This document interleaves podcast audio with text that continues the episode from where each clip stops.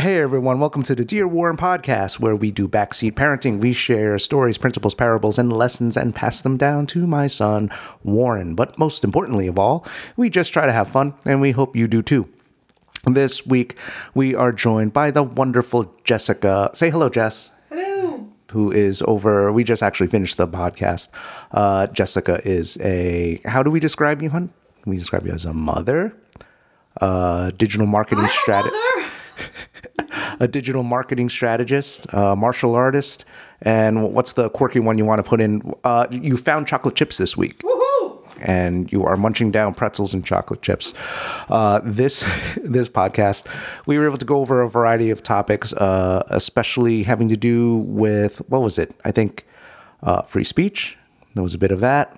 There was uh, the latest update on Warren and how he is doing. Um, the latest developments with him.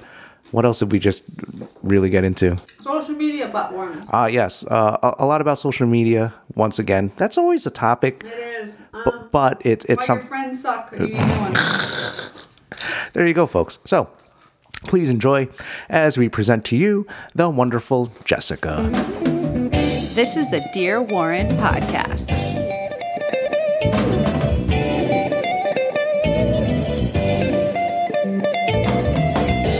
I am here with the wonderful Jessica. Hello. Hello again. How are you? I am doing well. How are you? I'm doing well as well.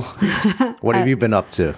As well as what what have I been up to? Um, I've not been here. That's what I guess I've been up to. I'm surprised you started with the wonderful. I definitely expected to get a a little bit of a heat from you. I decided I've done that twice in a row. I decided to just it's gonna happen, you know. Um, we will say that this was one of the first uh, uh, times when uh, you were away and we got to FaceTime with Mr. Warren and he this time he recognized it. He did. He did. So I was away on uh, for work, and I go away every you know couple months or so. And in the past, and people don't realize, you know, kids when they're younger, they don't know you're really gone per se until they get old enough to realize, like, hey, I'm expecting to see you. What's going on? So yeah. So Warren definitely we FaceTimed, and he just kind of looked at me and then started to cry. Burst into tears. He did. He did. But, you know, I think we did it one one or two more times and he was okay. But he's sort of rounding that corner of worldliness. And this was it was also probably tugging on your heartstrings a little more, right? Oh, yeah. It totally stinks to be far away. I, I of course, you know, wish I, I could not travel as much, but uh, it's okay.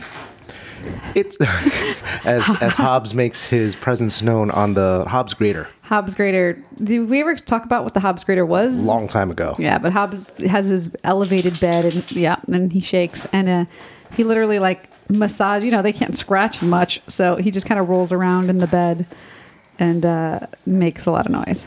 And not only has Warren been recognizing your face on FaceTime, but a lot of other lights have been turning on lately now. Yeah, no, Warren has he started walking this weekend, like really walking, not I'm going to cry and sort of walk and cry some more because I don't want to walk and I want you to pick me up and but no, he's he's going and uh, he uh, he peed in the potty this morning, like totally a fluke though, to be honest. Everyone's like, "Oh my goodness, you're potty training him at 17 months?" Like, no, we just sat him there to let him like learn what the potty is, which he really thinks is like drums. He plays drums on the potty, going like this. Uh, but he peed, so we had a big pee pee party. Do you know he? You put him down on the potty as I was brushing my teeth, and so he was just staring right at me. So basically. He just stared me down as I'm brushing my teeth. I didn't know what he was. I, I couldn't see. I didn't have my glasses on. I didn't. so- Yeah, I had no idea either until we lifted him up. We're like, "Whoa!" I, I just thought, uh, okay, you're just introducing uh, the feeling of what is it, cheeks to the seat, right? Yeah, I, I mean that's really the point was sort of to do you know association and for him to understand that potties are in the bathroom and that we use potties and we talk about the potty, but realistically they don't actually use the potty for a while. We can mark the date. Today is um, Monday on April 23rd. yes. So that's uh, the the first, as you said. It's it's most likely a fluke, Oh, totally a fluke, but I'll take it. but also uh, the last few days, as as you said, actually. Wa- but the joke I did before was uh, he walks, but he's not walking. Right. Right. So he peed, but he's no, he's potty. He peed, but he's not actually peeing. Right. Well, similarly, but I, I feel like we're going to do what we did accidentally, what I did accidentally when uh, he first started standing. Like Warren stood fairly, you know, on time, like seven or eight months. And we were like, oh, it begins. So everyone thought he had started walking. And, uh, it- you know, we're. I now, warned you about that caption, too. You know, we're 10 months later and now he just started walking. So I don't. Uh, and then since we t- said, you know, told the internets, which means it's true that he Hmm. went to the potty for the first time, kid's not going to be truly potty trained until he's like seven. Well, there's a. I, I would hope people would be able to differentiate the difference between going to the potty for the first time versus actually potty trained. True. Yeah. No, I would I would think you were right there. But apparently it's a ginormously big deal and takes forever to really to do. I mean, there's training diapers for like 4-year-olds. And well he's on the track for it. It took it took him a while. I remember telling you that i had coworkers who started getting concerned just like we did. And i think a lot of parents go through this whenever the their kid is a little late in let's say the average for crawling you know, a little mm-hmm. late for the average for cruising which is walking while holding something and then obviously with walking. Like they like you would reassure them the pediatricians reassure us that they go at their own pace but then like i said my coworker would go oh yeah but don't you worry You're like, yeah.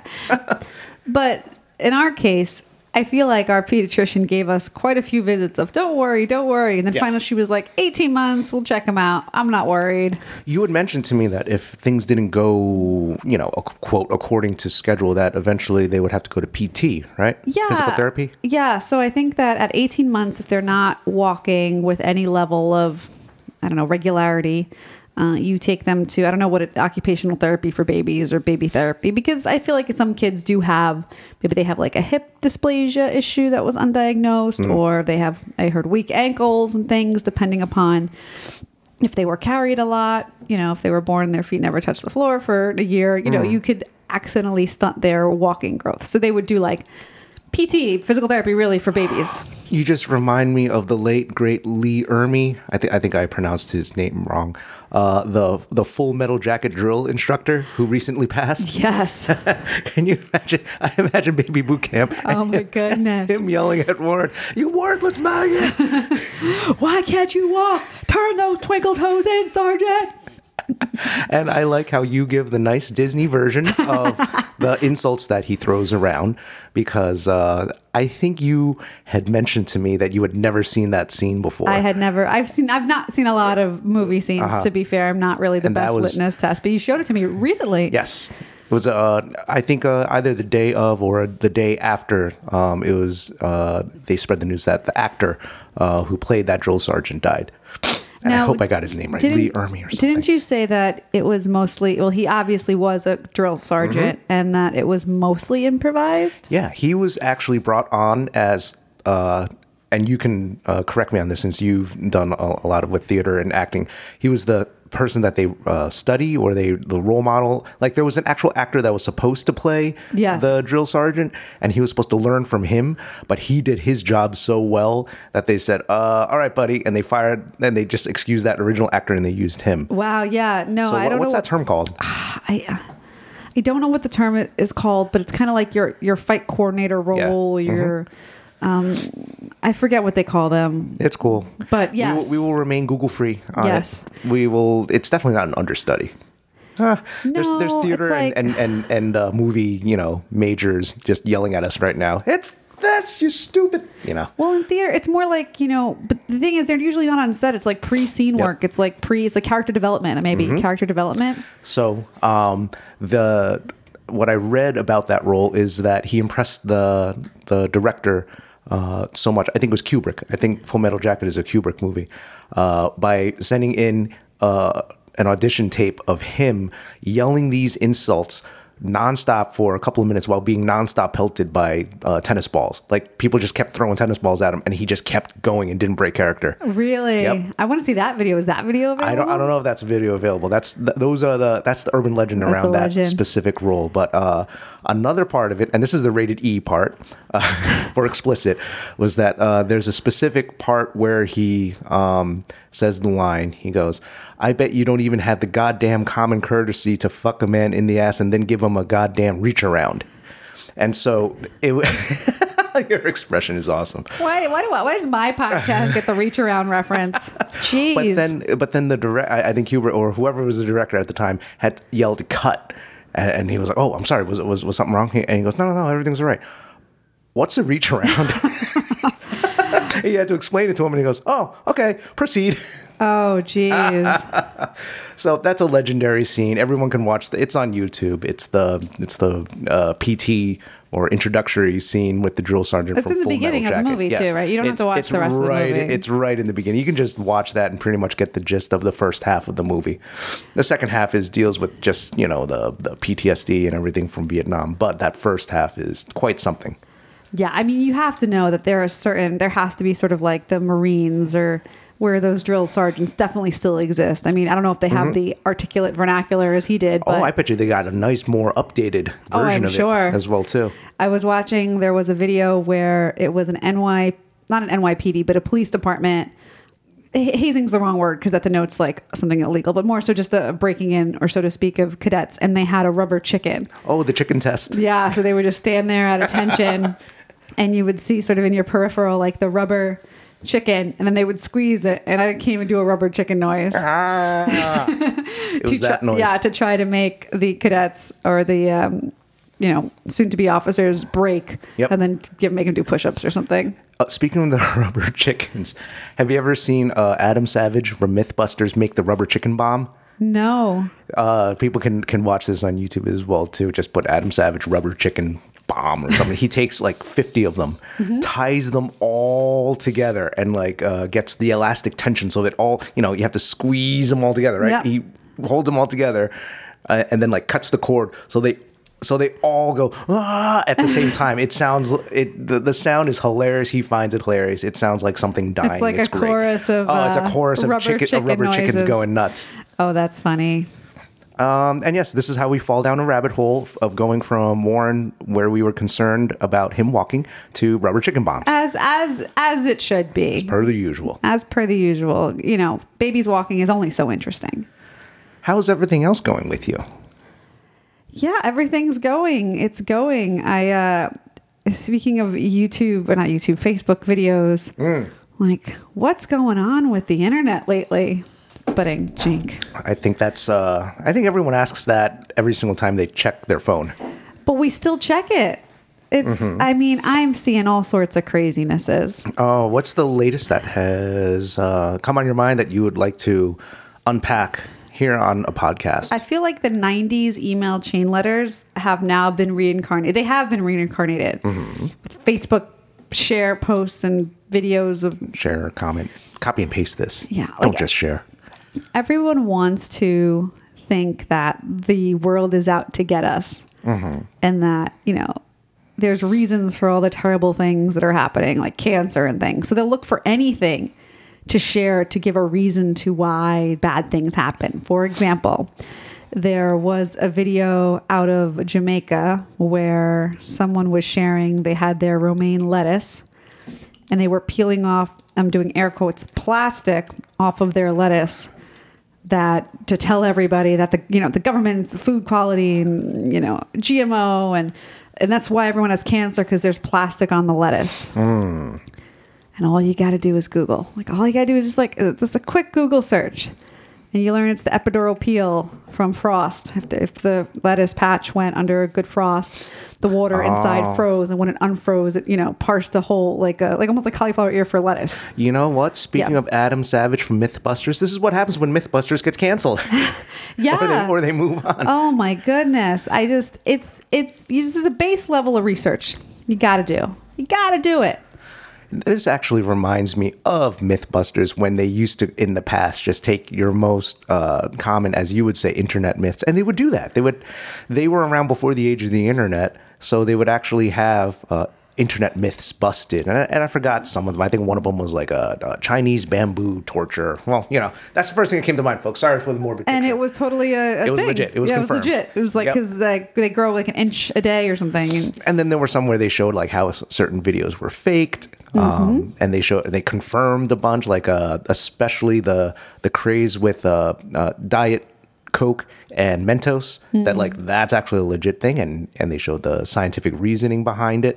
Um, I I think due to a lack of that show, like some type of like internet myth busting thing, especially when it has to do what you brought up with like something science related, plants and chlorophyll. Uh, what is it? Congealed chlorophyll or whatever it was. That epidural skin of it. Yeah. Uh, that's probably I'm probably redundant when I say epidural skin, but anyway. Yeah, I mean, it's just a quick. It's just a quick Google. Like, there's not a lot. I mean, I I get bothered. So when it's like, oh, well, you know, so and so is dying, or so and so is a veteran, or this dog saved someone's life, share to show them no one will share this, that no one believes in Jesus anymore. Like, those don't bother me as much. Granted, they bother me because I think they're annoying to look at, but they don't.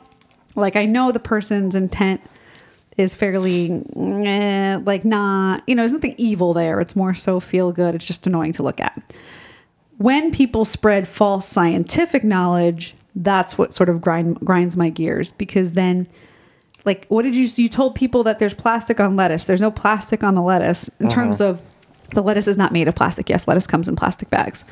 And then they're not going to eat lettuce.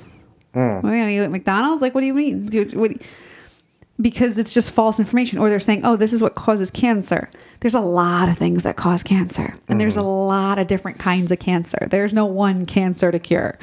Um, and i think it's just the it's the fear uncertainty and doubt of the original creator and maybe it was benign in its initial it just bothers me like a quick google could tell you you're wrong like don't believe what you read on the don't believe what you read on the internet until you do some semblance of research. And that goes for things outside of science. I feel that because it kind of makes the person who's posting it, I judge them because it's like you didn't even take the time to do any sort of scientific method before you posted what is utter garbage at the end of the day. Two things. Yes. Doesn't this fall under the category then of when you say start researching things? th- th- Doesn't this start falling under the category fake news? And number two, don't we judge everybody?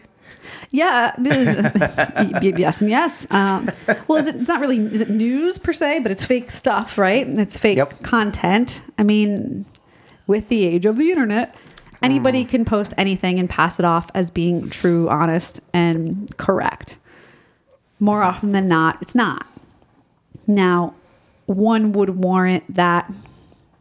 Where do you get your news from? If you're getting your news from Facebook, sit down. We got to talk. Yeah. Yeah, I mean, you can't get your news from social media because then you're getting your news from other people that are just like you, and there's no sort of scientific basis for it, and there's no mm-hmm. credentials behind it. It's all anonymous. But what if they're sharing like a scientific article? And of course, this is just for the sake of discussion. Well, then you would know what are the most popular scientific articles or publications that you would be following. Name me 10. Most people can't, mm-hmm. you know, and then let's talk. I can't. I would. Pro- I could probably name ten subreddits. They're not all scientific. No, I One of mean, them is R squared circle, folks. Right. I mean, but in terms of you would just know what, you know, institutions or planetary societies or things that hmm. you would warrant that they would be the experts on a certain topic. And I think what happens is people tend to say, oh, well, we were wrong in the past mm-hmm. about X, Y, and Z. And just because we were wrong in the past and like maybe like the 1600s about blah, Yep.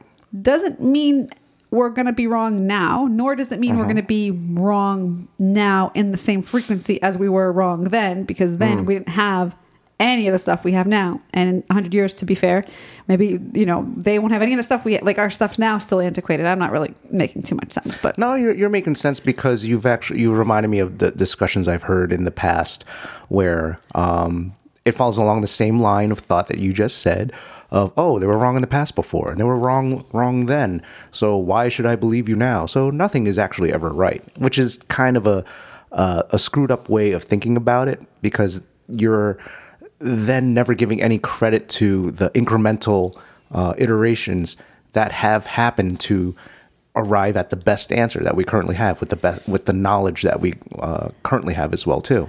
Right. And I think a lot of times people don't consider look at all the things we got right. Like the things we got right generally, and granted, I'm now now spreading false news because I don't know percentage. The things we got right, I would argue, would probably far outweigh. Just throw a percentage out there. We're things- backseat parenting, backseat sciencing this. I would think the things that we got right far outweigh the things we got wrong. That's a good way to put it. I think you look had- at you had- you- mortality rates, look at um, you know quality of life and income level across the world. Look at you know overall things are much better than they were. So a lot of deci- right decisions had to have been made since then. I also th- think of it as, you know, if we're going to combine what happens with social media along with these quote facts, especially when people try to stick to things that are quote objective, as far as like an objective truth or an ob- uh, objective fact, is that once that said fact is thrown out there, there's a lot of ways that fact can be spun. Mm-hmm. So there's ways you can take this, uh, the fact that, oh, you are holding a pencil, right? Let's just, Yep. even though you're not holding one, I'm actually spreading fake news already, folks. Nope, I got a rubber band. All right, you're you're holding a rubber band. That is just an, uh, a seemingly innocuous statement. But then, oh, is that rubber band made from this company, which is linked to this somebody who turned out to be uh, The Antichrist. Yes, the Antichrist. Or oh, that that uh, rubber band was made from animal products of something something. So why are you against animals? And why How are dare you s- use rubber bands on Earth Day when know? all rubber comes from tree sap? Yep. So you see what I'm saying with that? Mm-hmm. As far as like how it just links along with this train of thought, that it, it, it kind of gets lost in its original, uh, what we were just saying of you're holding a rubber band. Right. And I think what you're alluding to is the fact that nowadays, and I admittedly have felt this way as well, as I don't want to publicly stand behind anything because of the ability to twist or turn or. This is a this is a topic I've always wanted to get into, like, and take a really deep dive with that because uh, you you had mentioned. Why, why don't you go ahead and unpack that idea? Why don't you summarize it and then go as deep as you like into it? Well, if you take something even like this podcast, so initially I was obviously all about coming on the podcast and doing the podcast with you. But over time, as some topics kind of got fairly, I don't know, they, they sort of towed the line of some things where not that I was uncomfortable with my position on it, nor was I ashamed of the conversation we were having, but rather I could just think from a professional, you know, mm-hmm. PR, marketing, social media standpoint in my background, like, hey, I don't really want to put my name on that. Not because I'm not passionate about it, I'm just not passionate about it enough to lose my job. Mm. Or that, hey, can we just like drop my last name from this one because you know, if someone at a future employer hears it and they don't agree with and granted these weren't these weren't really outlandish. I mean, we still stayed away from a ton of sensitive topics, but if they believe that people who do straddle the fence on issues are the worst kind of people and they heard me say I'm a fence straddler and and I don't, you know, I don't want her on my like therefore it's kind of like, well, and I and I start to as you can hear just like my I grind my gears to go almost down, a go halt. down that line. That's, I think that's something that a lot of people, just besides you as well, find themselves doing. So Right. You you don't want to the consequence of speaking your mind these days and not saying that what you're going to speak about is wrong. The consequence of speaking your mind these days is so astronomically high that people they're just not speaking their minds because that's a much easier road to take, right? If you're at a table, you know the really popular trend is to say X. Maybe you feel like you're you're X and Y together, like you're not you're not feeling it. Um, I would probably argue most people will just now say nothing. Mm-hmm. Because if your viewpoint is not aligned with the masses currently or your social circle currently, you will be quickly ostracized. yeah, Much to the point where even I personally, even if I've sort of said, hey, I agree with this point, but I don't agree with this point, I've had strangers call me out for people I don't even know to say that I was like basically the Antichrist. yes, Uh, and those are like friends of friends. And then my friend who had posted this thing that her friends attacked me Oh, for. So this was over the internet on like a, some type of like post exchange or something. Yes, and Okay. it, it was so benign. But even in the most benign sense, um, to sort of be attacked is the wrong word because I don't. That's a that's the wrong word. But to be, uh, tried to be to be silenced immediately by people I didn't know, and then when I approached my friend about it, she's like, "Oh, I see your point," but basically underhanded. But I'm not going to say that publicly. It's like what? Yep. Um, now I'm not one to. I try not to play the game of internet troll wars. I don't really comment. oh, it's a lot of fun. Don't really comment on much anymore. Um, but I find myself more often than not just silenced, the silent majority, right? Yep. As most people are, to be honest. They don't want to talk about these things because they can't. I mean, realistically, they can't because current media has made it seem that if you say anything that's not with the current trend, and I'm going to call it a trend because it is a trend, um, you know, the repercussions are catastrophic. And everyone must think like, oh, you're talking about like race and religion and politics. And I'm really not. Like, it's really Yep. some of the very small things that you would argue um, really are you. There's no right or wrong. Media has made there be a right or wrong. Someone has found a way to, To, polar, it. to polarize Yeah. every issue. Uh, so I think I don't. I wouldn't. I would say most people are doing what I do, and what, to be fair, a lot of the people I respect do, and we're just all silent. Oh man, you know that reminds me of what I was saying with my last guest, uh, which was Ronnie Al Akha. He got into a series of topics that meant a lot to him. One of them was with mental health and um, uh, depression and how he handled it.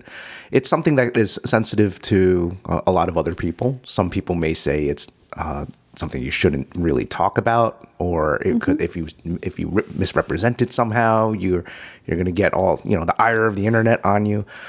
But while Ronnie was talking about it, there was I, I talked about it at the end of the podcast. He just had this passion with it. I could see in his his eyes lit up. There was a sparkle in him.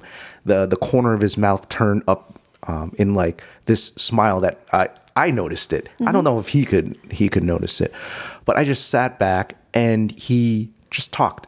He just expressed what his thoughts were on the issue and how he handled it and uh, by the end of it, I, he, I I could see him. He took like a he leaned back from the mic a bit, and like uh, had to take a breath because it was it was I I saw it. It was something like cathartic for him in order to in order to get that out. Even if it was, as you said, it, here's here's the other thing about it. When people talk, we're not robots. Sometimes we make mistakes. Sometimes we stumble. Sometimes I have to turn my head to the side and and cough, which has been much better, by the way. Yeah. So Oh, as, as you as you that do was it, yeah. purpose. Um, so when I and there have been countless times with many of the other wonderful guests that have voluntarily come on to this uh, podcast. Others I've I pled pled and uh, what is it begged pleaded in in order to come on. Um, but when they're on on here, I I can every single one. There were were, were moments of just brilliance where I just sat back and I'm like, whoa because it was them. And I think when Warren listens back to it, when he goes, "Hey, mom, dad, like, you know, who were some of the people that you hung out with?" And that's one of the key points of this uh, project that just happened to grow out of it. I couldn't have never expected it. That as people spoke and they spoke freely and they and they just really got into a topic they came across not the topic the person themselves came across and not just the person what this what topic it, it it meant for them whether it be jiu-jitsu whether it be women's rights whether it be something on recent tragedies whether it be something on nutrition something as simple as uh, when Peyton and I were discussing uh, hikikomori like, like like Japanese otakus and Right, something and right. going and having a hilarious time trying to figure out what was going on. When I would talk to Keon about just Marvel and, and we just come up with crazy scenarios with, with superheroes, you know? All of those things, it's it's a human being expressing themselves through through talking. And that's why I, I pointed out. What I noted when you said, "Oh, this person was, you know, uh, shunning you on the on the internet," because that's not how people talk. Right. People don't interact in real life that way. She would have never said those things to your face. Just like if you like where No, but I would have said what I said to her you face. would have said it to her, her face course. because you have your arguments totally backed up and that that's who you are. And to be fair, it was a completely benign thread about, you know, I think it was like a wife arguing with her husband and, Yeah. and saying really mean things about her husband. And I said that wasn't cool. yeah. And they said, you know, they disagreed because apparently they disagreed. But and so, and so I think that's I, I would say 99% of, of the things that we read online I would guarantee like just like what we've learned from training martial arts or training jiu-jitsu uh, uh, when, when people say certain things of like oh well you know I'm just going to kick you in the nuts or or or gouge you in the eyeballs and I'll win any fight you know that they don't know what they're talking about. So when I see certain people comment a certain way on, on the internet I'm like I know you don't know what you're talking about because you'd never say that to someone's face you know because I know that person. And so when that's why I, I, I love like uh, the, the podcasts with with with Peyton because like when he, he came on he would talk he wouldn't change himself it would just be Peyton talking he just happened to have a mic in front of his face and uh, you know just having fun and then after we were done with the podcast we just kept going and then we were talking the same way while we were at dinner at that awesome uh, uh, uh, what is it Mexican place That place is amazing. in, in, in Montclair which has the uh, amazing food anyway if only we could remember the name, but it's delicious. I can't. I can't. Like I can't remember the name. It's close to where Jiu-Jitsu is. Just go a on, block on from North South Bloomfield. Jiu-Jitsu. Bloomfield on Oh. on, on uh, Yeah, it's it- like on the basement. yes. You got to walk downstairs. Oh, people next to like Golden that next. River Chinese food. So, uh, pumping all that up, it it angers me. It's actually something that that saddens me when when you say that you have to, uh, you feel like you have to check yourself or feel like you have to check what we have to say. Yes, there's things that, of course, I'm not denying that there's there's horrible things that could be potentially said, but where, but but I would highly stress the the, the best analogy I can make is is um, with, jiu-jitsu. You're a white belt. You're gonna go in there. You're gonna make a fucking ton of mistakes, but the instructors they all welcome it just as long as you try doing jiu-jitsu you're to do horrible fuck-ups. You're going to cross your legs when you get someone on, on, on rear mount. You're going to uh, when someone is on full mount on you you are to try and bench press them off you. That's your natural reaction before you learn uh, certain uh, certain principles. And you're still to fuck them up under high intense situations. So and if, yes, well, then you flip the, the other side. Of course, yes, after you reach a certain age, you should have certain social tact or certain social skills. But, but, sorry, I'm just getting off on a rant. here. As you I can see, I'm, I'm getting worked up about it. too. Yeah, I would argue that your jujitsu um, comparison, although noble in effort, is not applicable because you won't lose your job. I don't really care about anything else. That's, don't- you know, I don't care if people like. I mean, I guess what I'm saying is, I never really cared if people liked me or not, or ca- liked what I had to say or not. It was really never a thing. Um, however, when you see, you know, folks getting fired for things that they've said in the media and things that you know on both sides of any spectrum Yep. or any fence, you've seen it on both sides. It kind of gives you pause to be more judicious in your usage of, Of course. certain words, and it's un- and it's unfortunate. I mean, I'm not It talking about you know we have free speech in the United States of America. It doesn't absolve you from the consequences of that speech. of course. But I, you know, maybe I because of what I do for work, maybe I'm more conservative in that aspect. Yes. Because that would be the advice I would give other people. No, I and I'm and I'm not um um saying you're you're off the podcast. Get out of here. I'm not, not- interesting enough. I'm not polarizing enough. I'm just, you know, expressing my opinion of, Of like when I when I hear those type of things, especially when you brought up the point like, oh, well, you can get you can get fired for that. That's, you know, you know what I think of? I think of that as almost like like just speech blackmail on certain people. It's like holding your your your the truth or or something that you want to express on um on ransom almost like oh you know express what you you you truly feel that you know is is not uh uh horrible it's just contested in a mm-hmm. sense in in the in, in the current climate.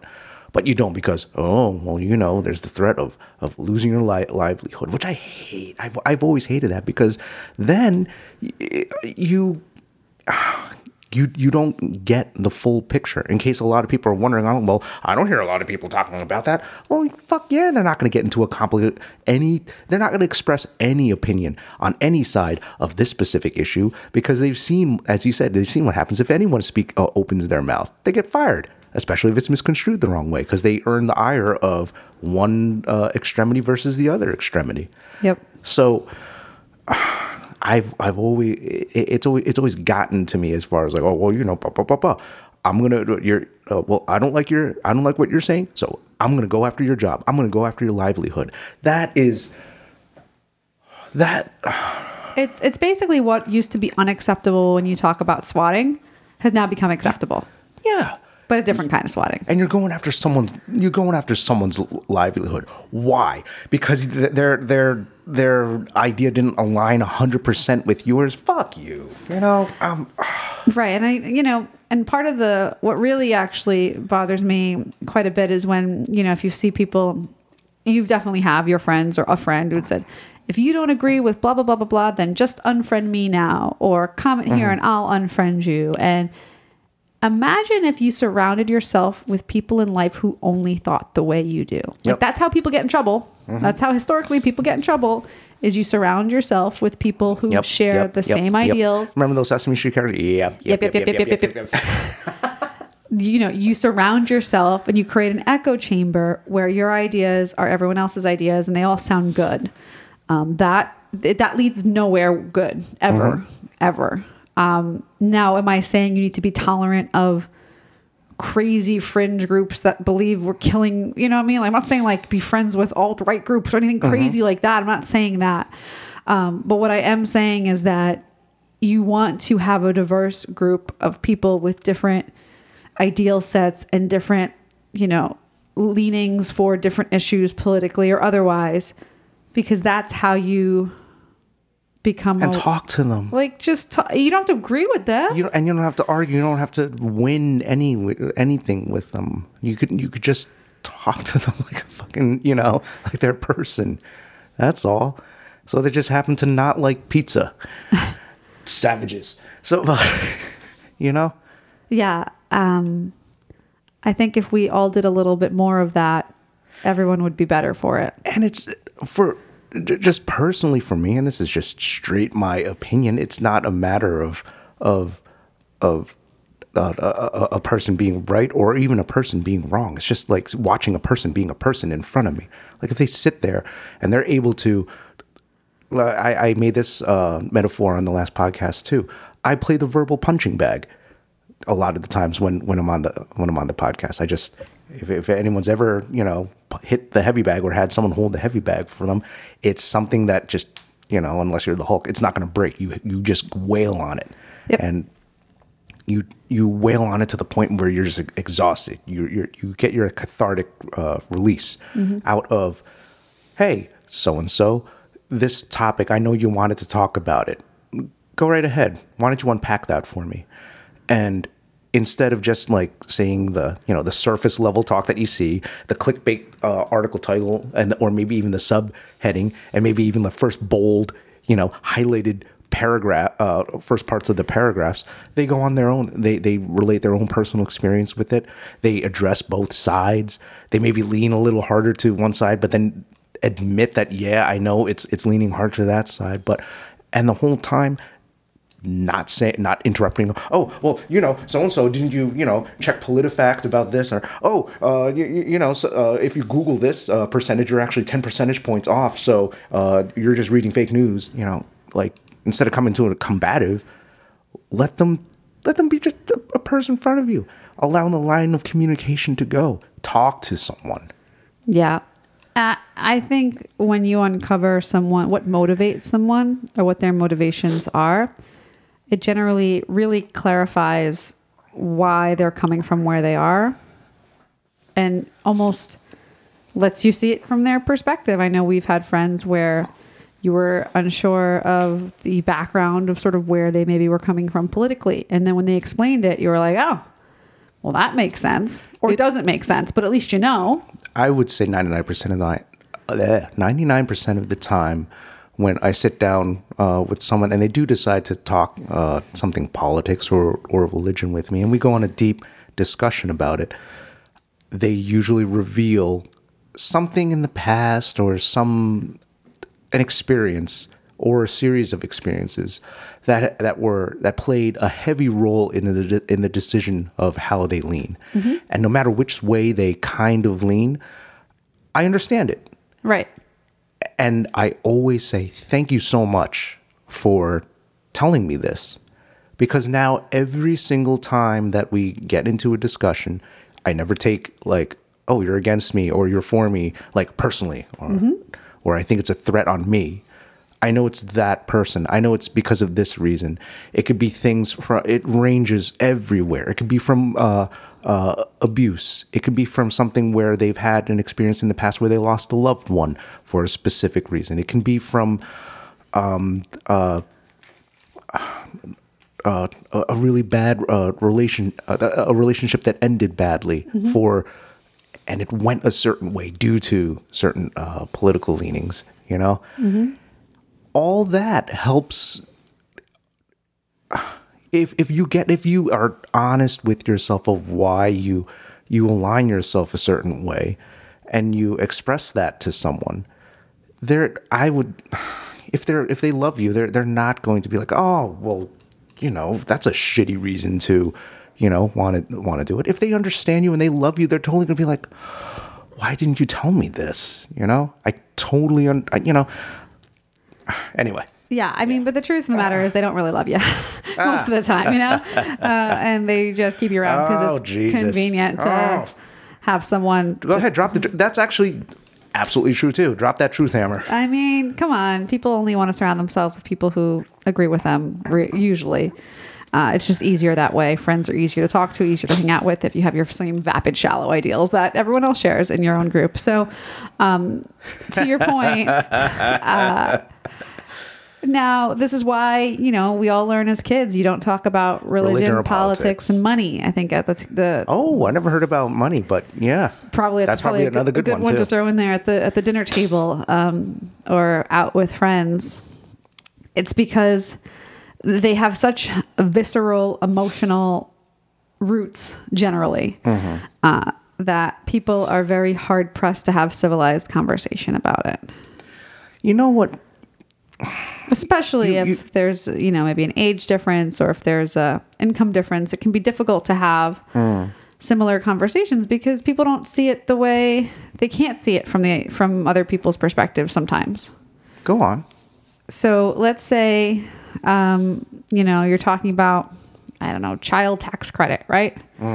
Oh the new trump tax plan gives me $2000 per kid. They raised the income level so now we qualify and then you have someone else who like doesn't really have kids or that doesn't really apply and maybe they don't you know they don't really see a benefit. So it's kind of like they don't really care. So if you're trying to say as an example it's a bad example like oh the benefit of the trump tax plan was a child care credit. And they're like don't give. Yeah. then unless you can have that conversation um like you know uh, respectfully you know it becomes what do people care about You know, I I, I understand what you're. Where I don't know why I did the old white guy voice too with the Trump tax plan. It just felt right.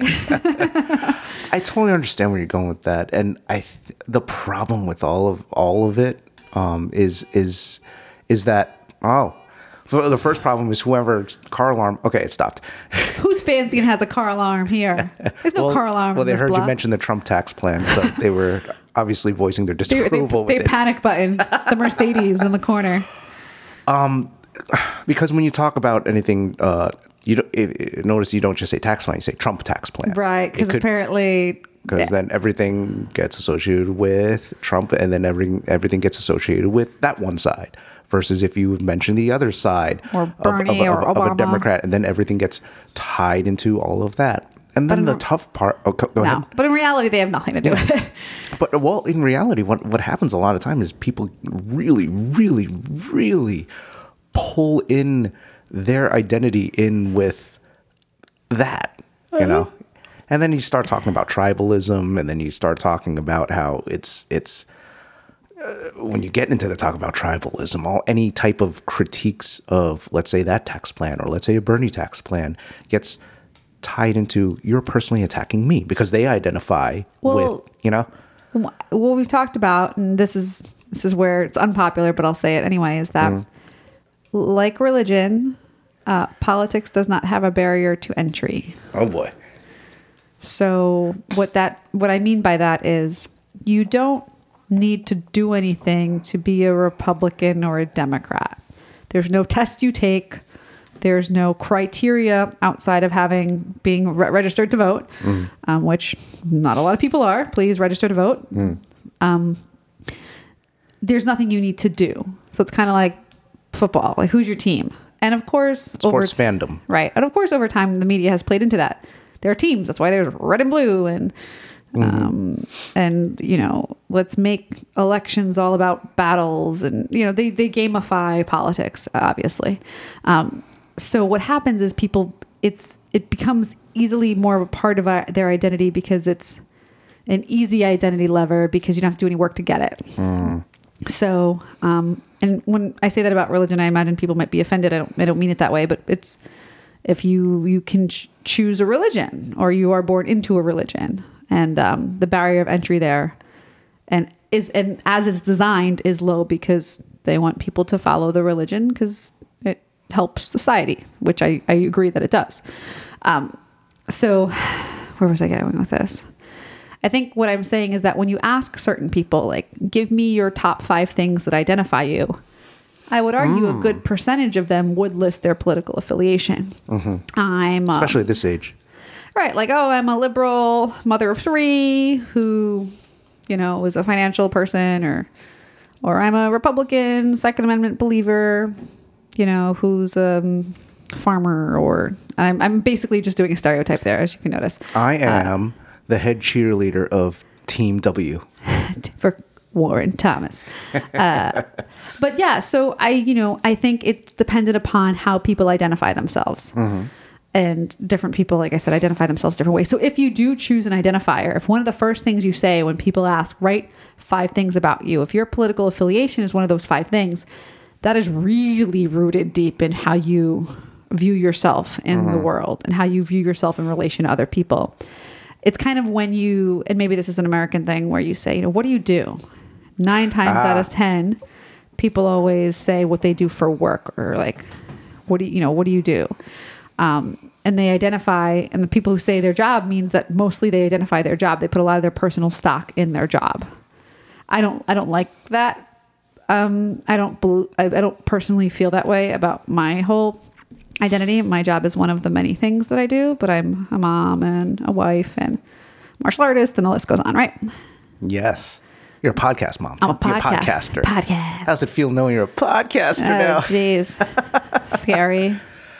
People, I I recognize and I recognize all those things you've you've said, and especially the part where if you ask somebody else who they are or how do you identify themselves, maybe they do drop in uh, their political affiliation, and I think what I've been trying to do a lot with, and I learned more ever since starting to do uh, this uh, podcast, that when I talk to the person, and this again ties into the the personal stories that they share, I know I don't think of them ever as their affiliation. I see them by their these deep stories that they share with incredible turning points in their life that just so happen to uh, th- that path that if you had to like look at the map of it they just happen to be oh look at this. They're in so and so territory.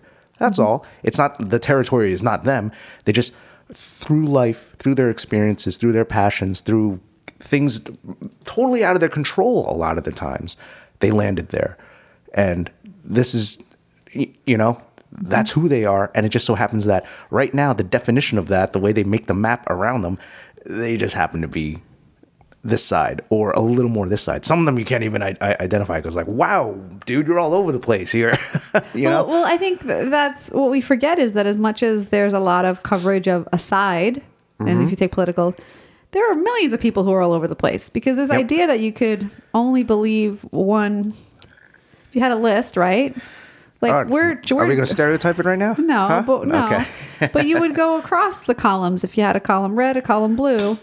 Realistically, most people, depending upon the issue, would be hopscotching back and forth.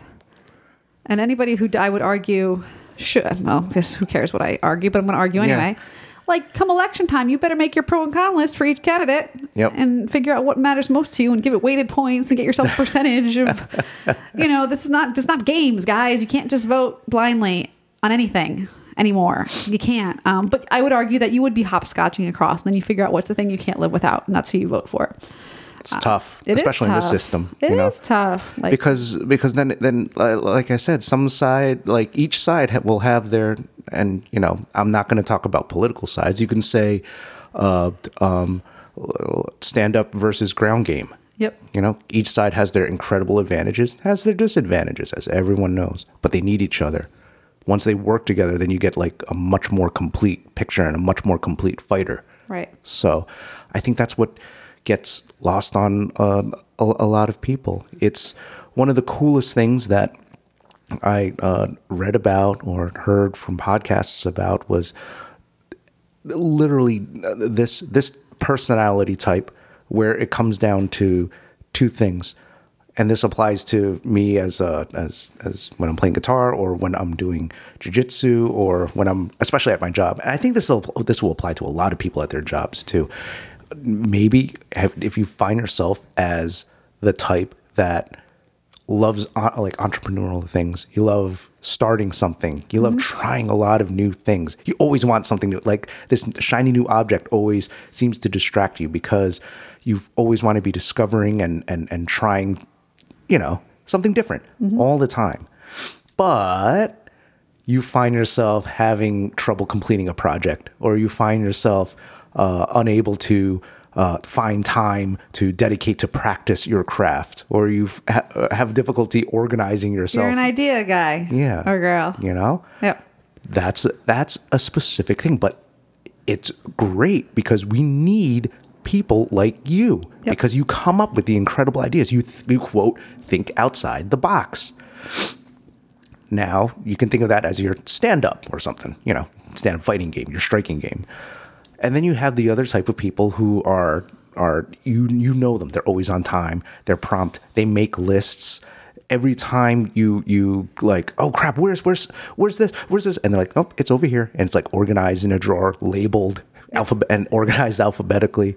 You know, that's orderly. That's they they have all their shit together. They're very good with process. They're very good with follow. Like if you give them the the rule book, they can follow it and know the rules down to a T that's a strength in and of itself as well too because you need them to organize um, ideas. You need as just as you said there's an ideas person you need someone to execute. Yeah. You need a doer. You need you a thinker you and a need, doer. you need someone to, to implement. And you can think of that as you know that's, it's the ground game. You need both sides need each other. And of course there's hybrids of them. And uh, if if let's say you have 10 skill points. Oh, Oh, boy here we go.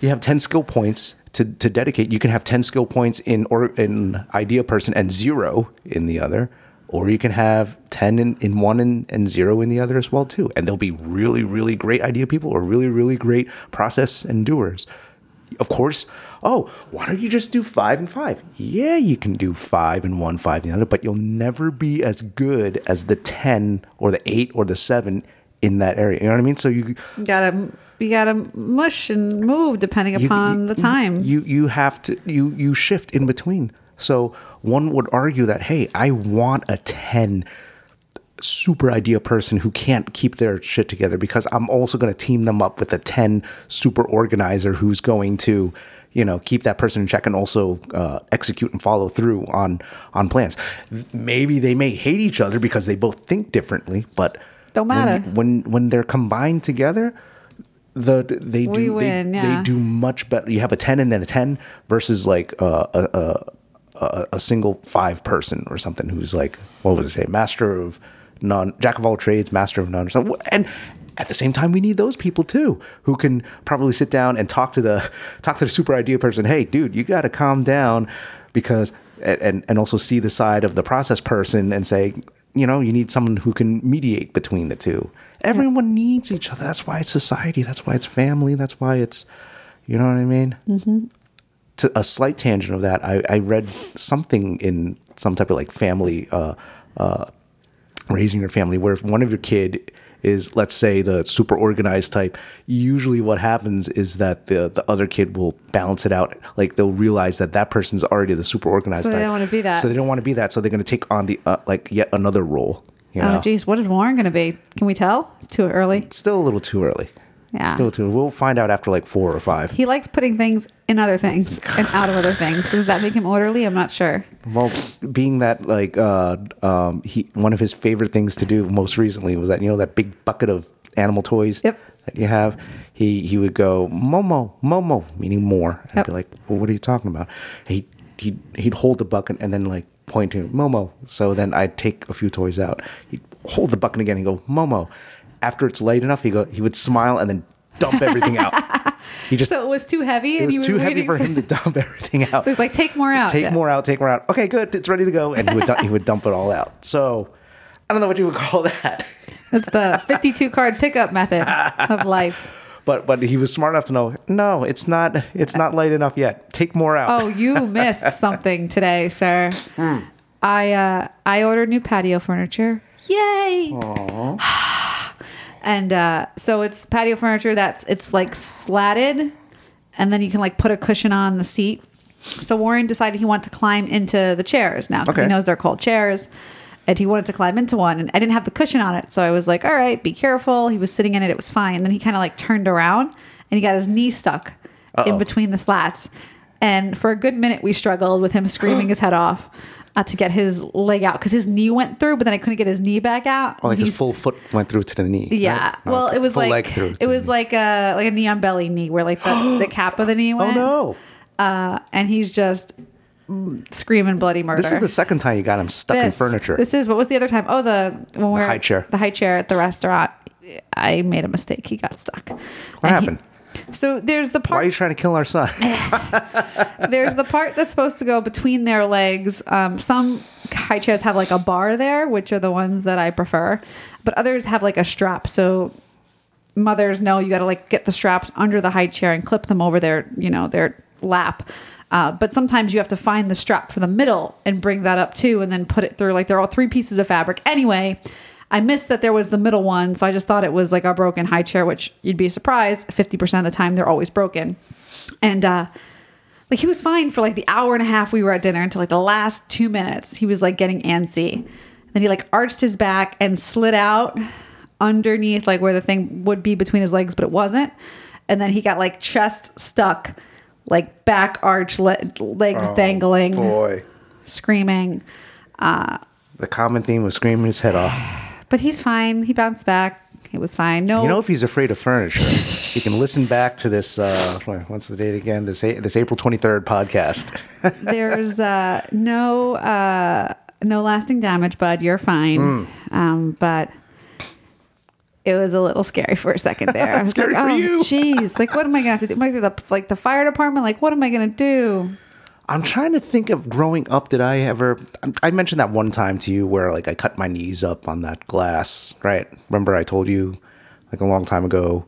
Um, um, it was like in a changing station, and then like the the glass panel on on the bottom of the door was like out, and like I didn't know that, and I kneeled on it, and I didn't know that it had broken glass on it, so it was sharp enough where later on I'm walking around like holy shit, my knees are bleeding and I couldn't notice because it, it cut through me and it was it was it wasn't dull, so it wasn't painful, you know. Hmm. But it was anyway. How old were you?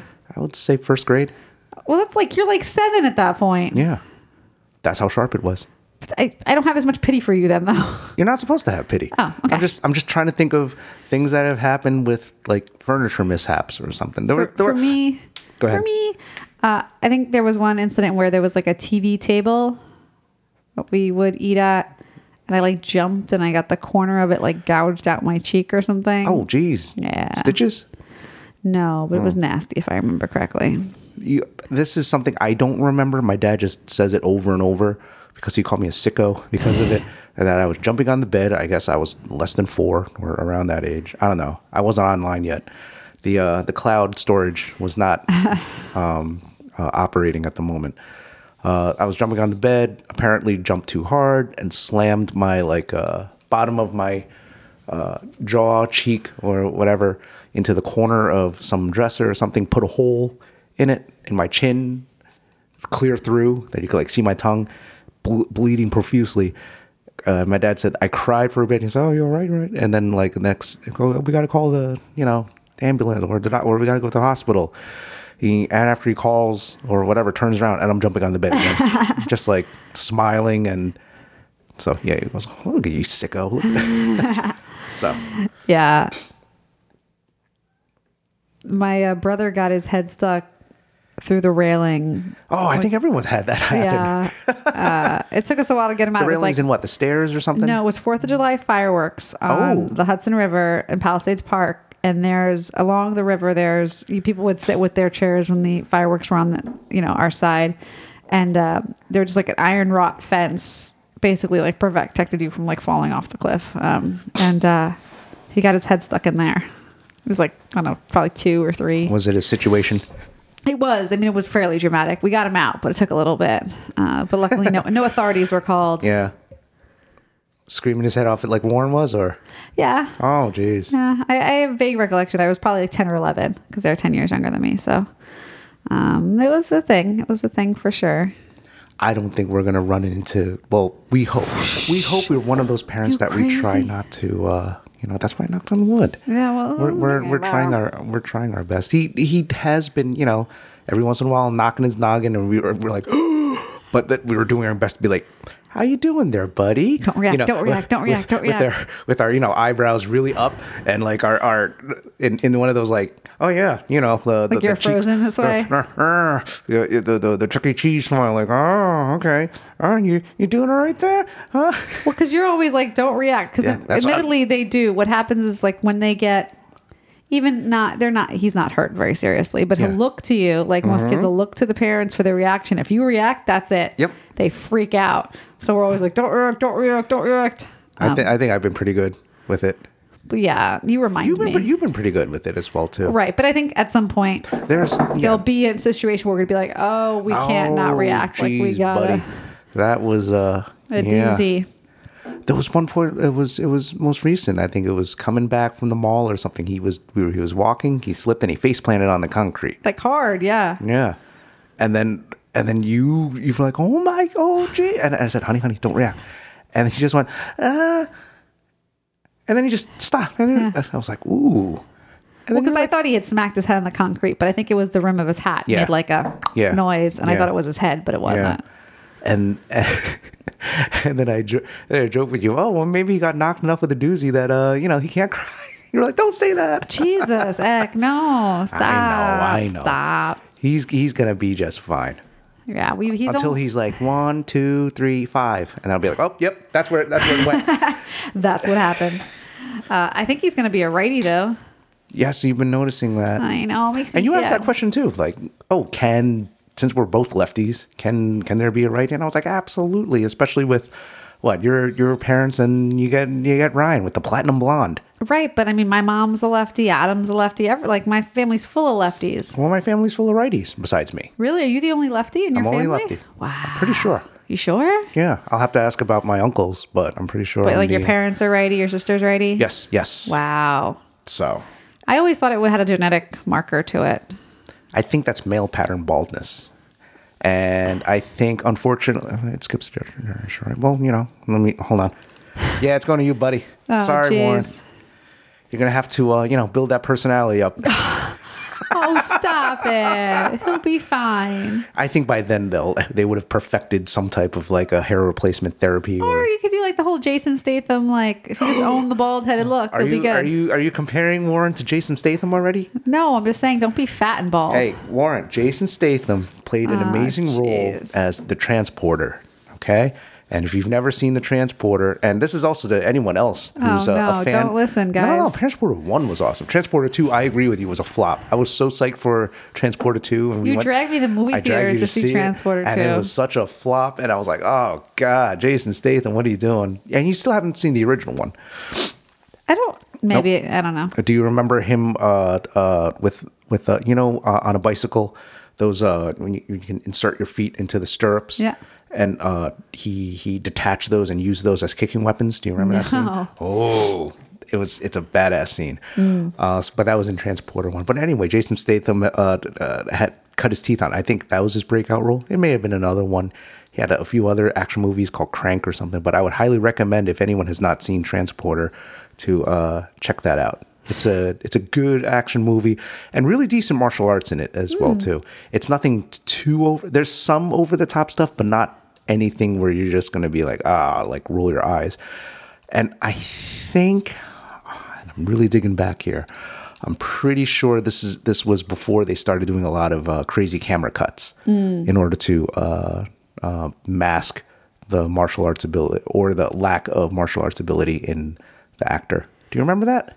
I think so. But then didn't they go back like with the John Wick and did that better, like without the crazy cuts? Or does John Wick have a lot of cuts? I think John Wick is a good balance of of, of everything. John Wick did a lot of uh, jiu-jitsu in, Yeah. in his stuff as well too, so there wasn't as many uh, cuts. I, I, I think did you mention it to me the one with the Jackie Chan on YouTube where they kind of explain uh, his type of camera direction of what he does. I think they did. Admittedly, I can't remember any of the details from it, but it was quite interesting to go over sort of the Jackie Chan, like why they shot the angles that they shot and how they, you know, do what they do. and uh, this was pro- you know what I, I remember wh- when we were dating and growing up and still currently like you you can't watch martial arts movies right I can't. I can't. Generally, I can't. I don't know why. i think it's because a lot of the mar- modern ones and just to sum it up for people who don't know what i'm talking about you can always th- there's a, a video you can you can look up again on youtube is uh, uh, jackie chan uh, movie fight technique or something like that. I think those are the key words. The long story short of it is that Jackie Chan will always use like continuous cuts, not continuous cuts, like a continuous, uh, what do you call it? Not non cuts. What do you, Can you continue a shot? continuous, yeah, thank you. A continuous shot. And he would always try to get uh, really good angles to kind of uh, amplify, like if he, if he throws a strike, that it actually, quote, looks like it lands. And the full movement of, let's say he does a spinning back kick, like it'll all be in one continuous shot versus well, a lot of the times what they do is that they'll have in modern martial arts movies, they'll have the actor, usually the high paid celebrity, start the shot, start Yeah. like the movement of, or maybe even vice versa. One actor will be starting the punch or strike, and all of a sudden it will cut to, and it'll be like the, the, the the stunt, stunt, double yeah. or the actor in order to, uh, you know, finish the shot.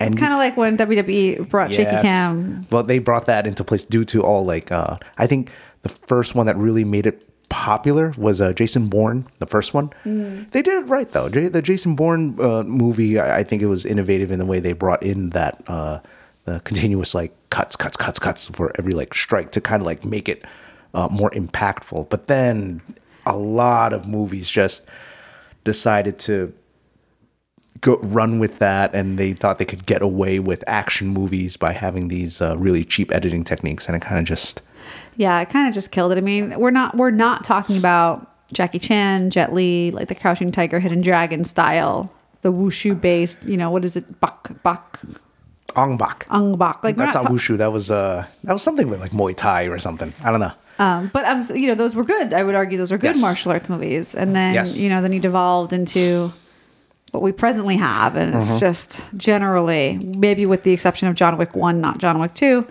Um, it's just unwatchable at this point. for you especially as a tra- especially if someone who's like kind of like Because then you're always there being on. like, yeah, that doesn't work. Yeah, that doesn't work. Like, no, that's not really. Takes you out of it right It does. And how co- uh, uh, that's an interesting thing, especially since you do the, the we do the midweek podcast and we watch a lot of WWE. How can you suspend your disbelief for WWE, but you don't do that for like? I don't really movies? suspend my disbelief for WWE though. That's true based true. on my comments. That's true. Uh, but you but you suspend it because you because you know it's not like it's not trying to be real. Like it's not trying to be something that it's not. Uh, but I think also too I don't I don't even like some old martial arts movies like the 1980s, the ones that are cheesy and terrible. Um, even I don't like those where martial artists love them. Like a lot of my friends love some of those old ones. I just can't. They love it because of the cheesiness, honey. I know. I know. And for its time, I'm sure it was fantastic. what what uh best of the best. Yeah. Have you you st- you you've only watched it once, right? You bought me the DVD when we were like just dating. Yep. Or you lent it to me. I, I've watched it probably once. I've not watched it in probably 15 years. You're not missing much with it. Okay.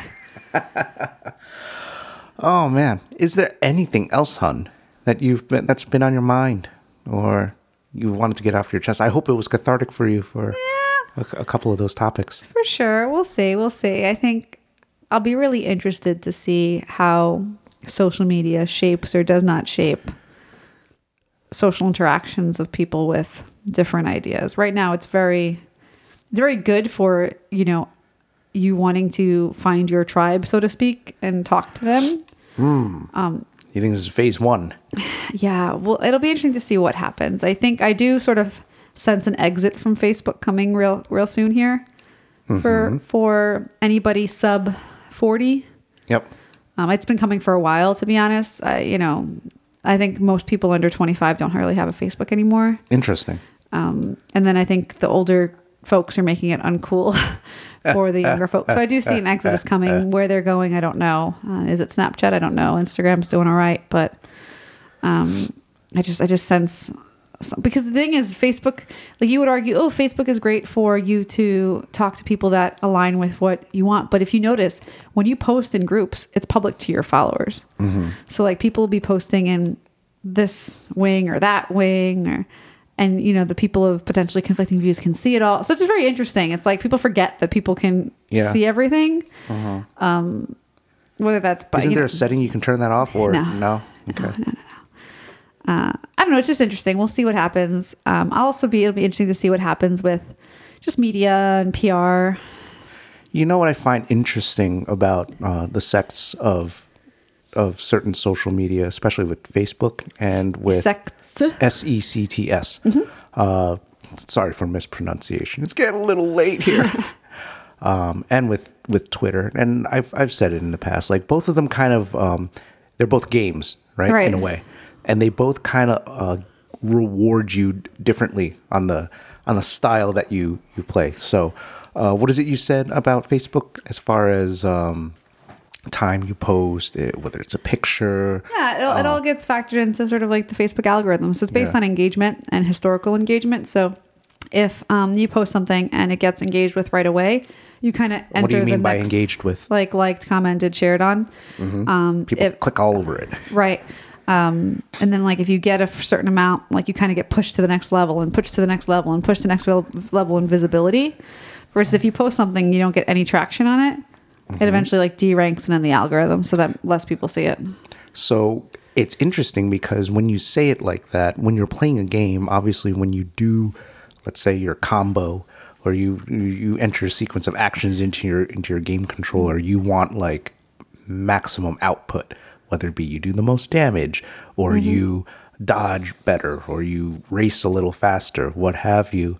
So it's almost like Facebook, if you quote type out the certain right words and you hit the right key buzzwords or phrases, or you put put the right picture, you share the right post, especially if you know your audience, Of course. that's how you quote get more engagement. Of and I think that I would probably say like 80% of people don't know that or 90% of people don't really know that, but there You are people you- that do. That's what I was about to say, especially for for people who seem to like get a lot of like uh, uh, comments on their own posts or Well, it's like if you think of your own social Facebook, let's take Facebook Circle. Like you're always going to have like those handful of people where you're like, oh, they always post such funny stuff, or oh, they always post such great. I Mm-hmm. always, com- see their stuff. they always comment on your thing I always see their stuff. That's by design. That person generally knows what they're doing. Yeah. So it's it comes to a point where I think especially when we're uh, uh, attempting to discuss like complex topics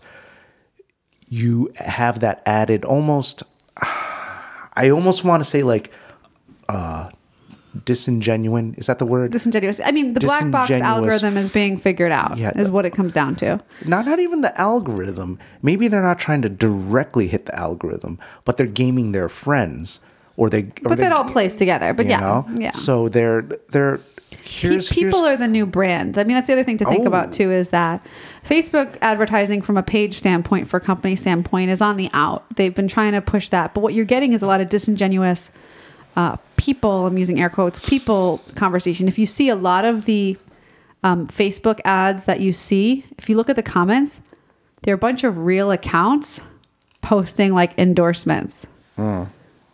And they try, they they're from real people and they're they read fairly correct. Yeah. But there's such an influx of them and it's so unnatural that I don't know, I don't get exactly how they're paying. They must be just paying them for positive comments or something in the ads, but um, it's more going to be people generated. So you get all those people being like, "I'm um I'm on a weight loss journey, so here check out my sponsor," and they have like tw- you know they don't Hmm. Yeah. really have a sponsor. You know, it's just people like uh, I forget the word is called, not advocacy, uh, brand ambassadorship. You know, things like that. I think are going to be the way forward for Facebook, which is going to make your friends even more unbearable than they already are. Oh, jeez.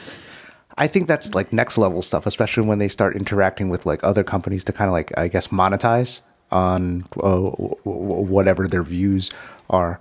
I think the, the level right below that, before they quote attempt to get monetized or or whatever, is that they've got a good following of their Right, friends yeah. or friends of a friends or friends of a friends of a friends, and it's kind of like as you said, they they are already thinking of themselves as their own brand. That like if a certain topic comes up, they're always going to have this specific type of view, or they're always going to advocate for this. It's almost they, they it, it's it's they post disingenuously and it's almost like really predictable what they're going to say every oh, single time Oh, So I think that's what brands are going to be looking to And do probably coming And up here and real it's soon. driven by and it's driven by social media it's no longer the discussion the actual true discussion of trying to get to the bottom of something it's Your friends are advertising to you, Yeah. pretty much. Like they're advertising their view, they're advertising their products, they're advertising, uh, and you can sort of see it devolve in that way. And so it basically makes everything a chain letter. And we go back to Yep. the fact that like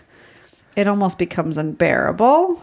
And I think at that point is when and I, and people think what flee the yeah, system. and I think what happens is like during those chain letters, like uh, because everyone in a, in a in a chain letter, everyone has to agree, or usually it's like ninety percent. Everyone's you know throwing that arbitrary number out. Everyone's always agreeing, agreeing, agreeing. Of oh yes, I, yes, I'm glad you're advocating or not advocating this because I agree with you. I agree. And then you get people who attempt to play the game wrong, and they comment and they post like a dissenting opinion or well actually something something you shouldn't advocate for or something something you should advocate for you know just basically Whatever, going yeah. against the the general flow of that whole stream of comments that that are coming in. And that's when you see the you know like piranhas they all it all starts stirring. And then that's when you get your flame wars. That's when you get into arguments you know?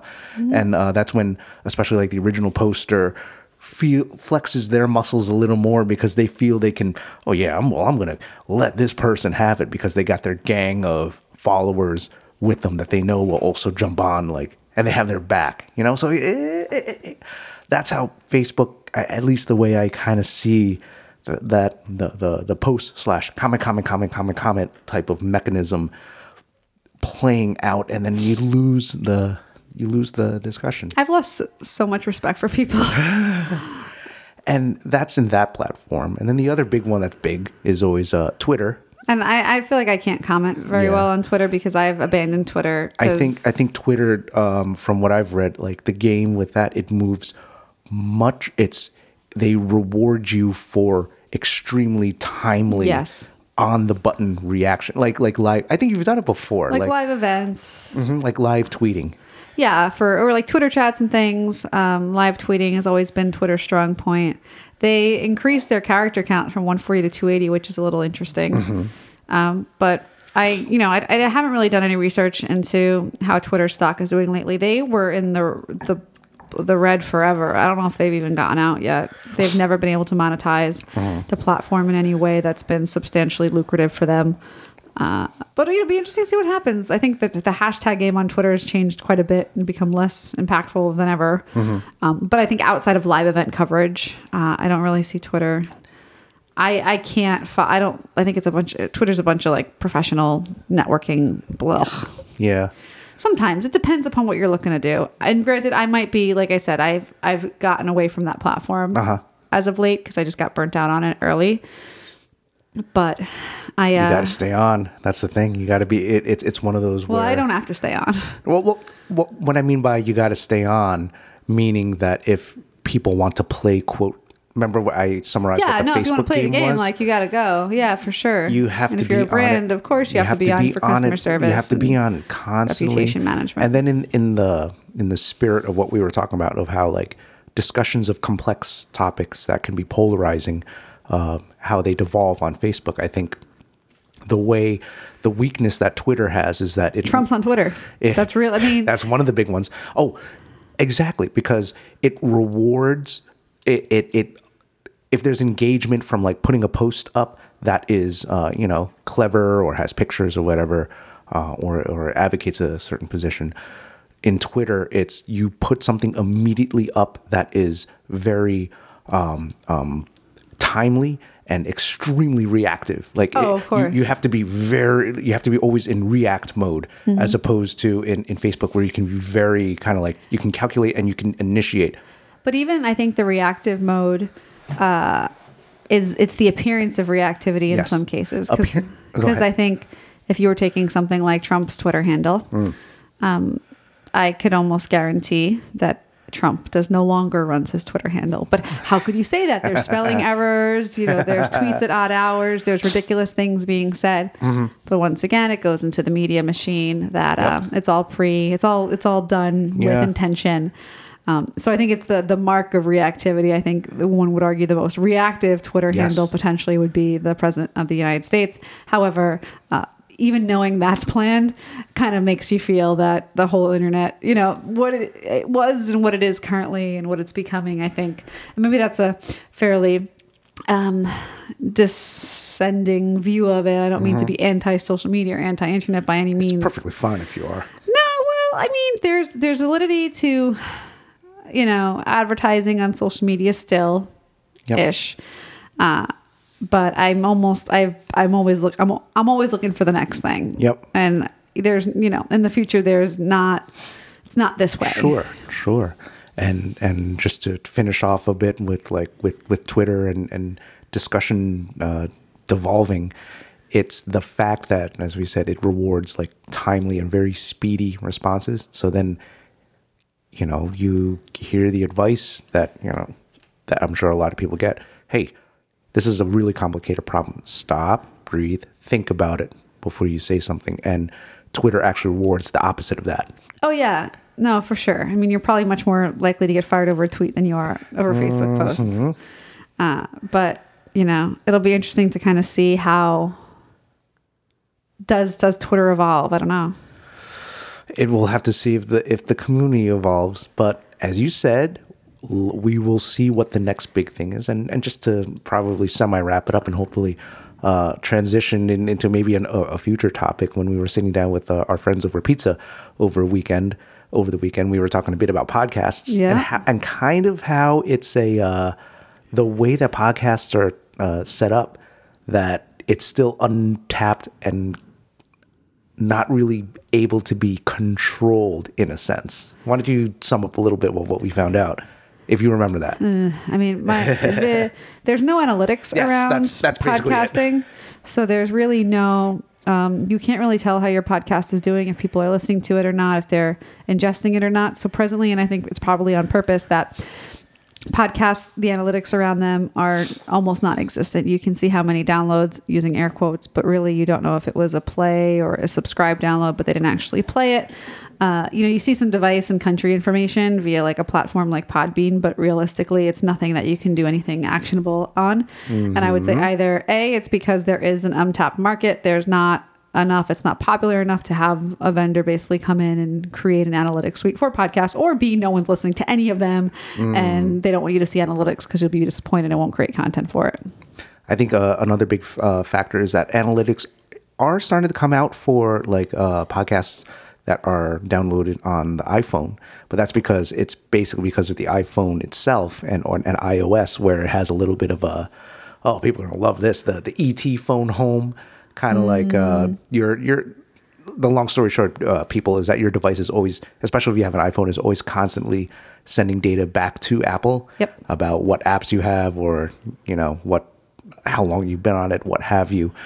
And since if you do listen to podcasts on it, they are starting to analyze a bit, um, and they can find out, oh, uh, how long you've played this a particular ep- episode for, um, when you did, or how often you you play it. So I'm guessing they're going to look to create a niche for podcasters and make them only want to upload through iTunes versus via Podbean or something May- like that. Maybe, but Well, that's, what I would do if I were them. I know, but that here's here's the thing. That's that's why as long as there's always agnostic plat not agnostic a variety of platforms, Android, Windows Phone. that doesn't exist. Stop making these spreading those lies. Those don't exist anymore. Those are. CE. Yep. Um, or people who just download through uh, third-party applications that don't, you know, phone home, etc cetera, et cetera. So the long story short of it is that, and I was having the, the, this discussion that I hope to have uh, with with the next guest very, very uh, soon. Stay tuned for news.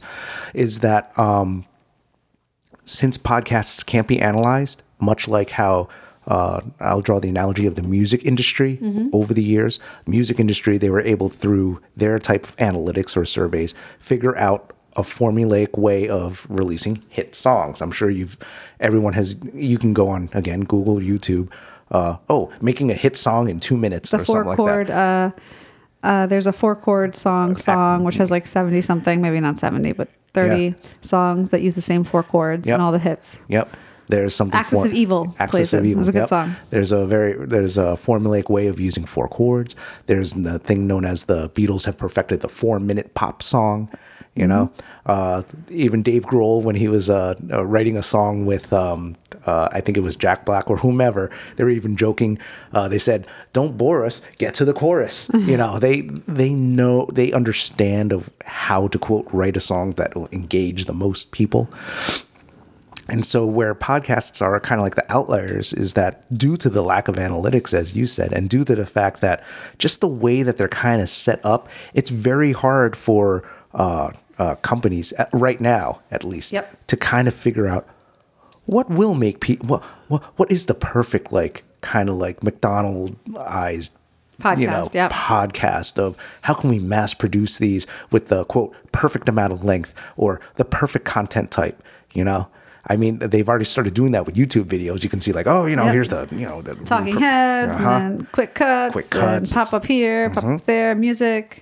But if you listen all over with podcasts, they have everything from a focused, uh, you know, 20 minute, 30 minute discussion, like uh, uh, my good friend, the Disney dad, Tony, who runs it with his uh, his his sons, uh, Sparrow and Stitch. So you know that's a nice uh, family one, so you don't have to listen to potty mouths like myself. Terrible. My whole reputation is at stake because you mentioned a reach around the first five minutes of the podcast. I, can't did. tell people to listen to this. Oh, send the tell tell them Dear Warren podcast sent Oh, jeez. Tell them you learned what a reach around was. Oh my god. But uh, getting getting back to that, um, yeah, th- there's different formats that you can have uh, for these podcasts, and it's basically not really the wild wild west, but it's a little more. There's freedom to uh, be expressive on it, and and I believe that's really great for the listeners as yourselves. And we love you all for putting up with us for what is this? Uh, checking the time. Oh, almost an hour and a half. Very good, hon. Oh, You are hanging in there, I'm doing and my everyone best. else. We want to applaud you for it. so my husband snores like a Mack truck Mm. Wait, is that does a Mack truck snore? I'd rather be compared to a lumberjack. or a Shrek, which is my, a lumberjack. Mm. Uh, so I uh, did not go to bed till like 3 a.m. and I woke up at 7. So It's all his fault. All your fault. It is not because of you're light sleeper. No, well, Well, you got to fall asleep before me. Well, well, we've went over this. so we will be uh, breathe, right strip, save marriages. we will be uh, uh, wrapping up now. Is there anything else you'd uh, like to mention, hon? Maybe we'll get a midweek podcast. I got a little ramekin of pretzel thins and chocolate chips with my name on. That is the last update. Uh, that's the last bit of news that Jess has to share with everyone. I found chocolate chips hidden in the closet. I was so excited. And once again, we always want to thank the wonderful Jessica for sharing her thoughts and views, especially on uh, on these extended types of uh, podcasts. Thanks, guys. Have a great night. And we will see you next time for the midweek podcast. Hopefully, again with the wonderful Jessica. Oh boy. Have a good night, everyone. Night. There you go, folks. That's why your friends suck on social media, according to the wonderful Jessica. But no, no, we love you all. Um, you don't love them all? No. I love some of them. Do you love your chocolate chips and I pretzels? I love my chocolate chips. Okay. we want to thank her for being on, and hopefully she'll be on for the midweek podcast when we do. Uh, maybe we'll do a war games this time. I think we've been doing a lot of uh, uh, uh, announce table, but then again, you did miss the WrestleMania recap, even though it was actually a really good one. And NXT Takeover, two five-star matches. Uh, once again, you could always reach us at Dear Warren Podcast at Gmail and on Facebook and on Instagram. As always, uh, we want to thank you for all your support. We love you all, and we will see you next time with the wonderful Jessica again for the Midweek Podcast.